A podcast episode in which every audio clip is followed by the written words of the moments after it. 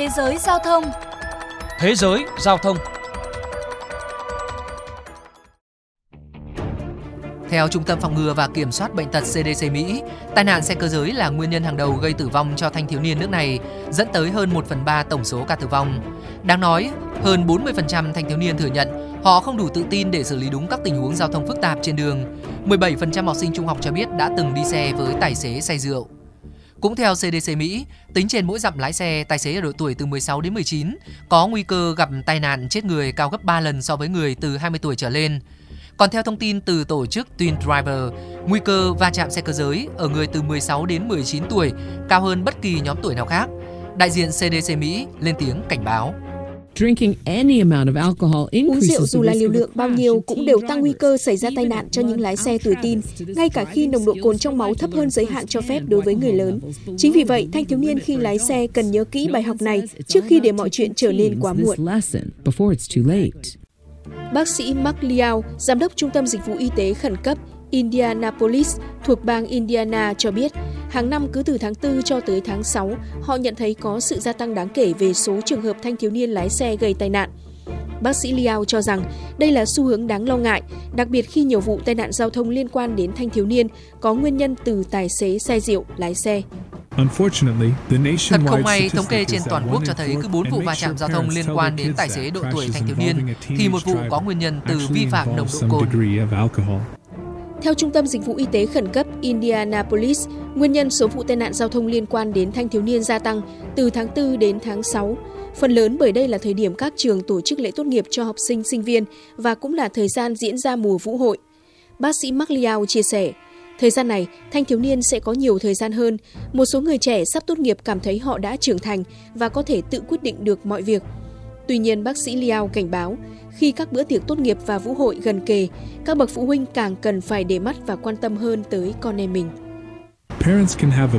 Cha mẹ đóng vai trò quan trọng trong việc bắt đầu một cuộc trò chuyện.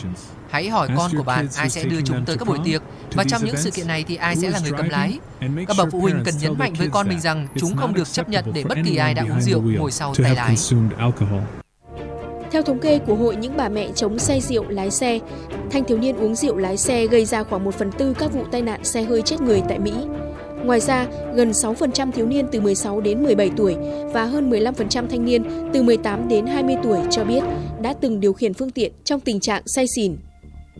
Bà Mary Gaga Smith, giám đốc điều hành và là người sáng lập quỹ phòng ngừa lái xe sử dụng chất kích thích nhận định, nhiều thanh thiếu niên không nhận ra việc điều khiển xe khi sử dụng chất kích thích là hành vi tự sát. Một số họ cho là họ đã lớn, nhưng thực tế chưa đủ tuổi để được uống rượu. Bà Gregory Smith khuyên các thanh thiếu niên cần cẩn trọng sau các buổi tiệc tùng. Nếu bạn muốn đi về, hãy bắt taxi hoặc Uber, bởi mạng sống của bạn hoàn toàn xứng đáng với số tiền mà bạn bỏ ra. Được biết, ngày 17 tháng 5 tới, Tòa án hạt CCQ bang California sẽ tuyên án tài xế Jaden Hunter Quiring, 19 tuổi về hành vi say rượu lái xe gây chết người. Theo hồ sơ của cảnh sát vào tháng 6 năm 2022, Green khi đó 18 tuổi, uống rất nhiều rượu rồi lái xe đưa bạn là Stephen Ramos, 20 tuổi, trở về nhà. Green đã lái xe vượt quá tốc độ cho phép, khiến ô tô mất lái đâm vào cây bên đường. Lực lượng cứu hộ sau đó phải nỗ lực hết sức mới đưa được Green ra khỏi xe, nhưng Ramos tử vong tại hiện trường. Ông Chris Andrus thuộc văn phòng biện lý quận Sikisju cho biết vụ tai nạn và cái chết của Ramos là một thảm kịch đáng ra có thể ngăn ngừa được. Việc xét xử Hunter Curing là bài học cho mọi thanh thiếu niên, hy vọng sẽ cứu sống được những người trẻ tuổi khác trong tương lai. Theo ông Andrus, tài xế Hunter Quirin có thể bị kết án lên tới 10 năm tù vì tội ngộ sát nghiêm trọng bằng phương tiện giao thông trong khi say và lái xe trong tình trạng say rượu gây thương tích. Tại Mỹ, cả hai cáo buộc này đều bị xem là trọng tội.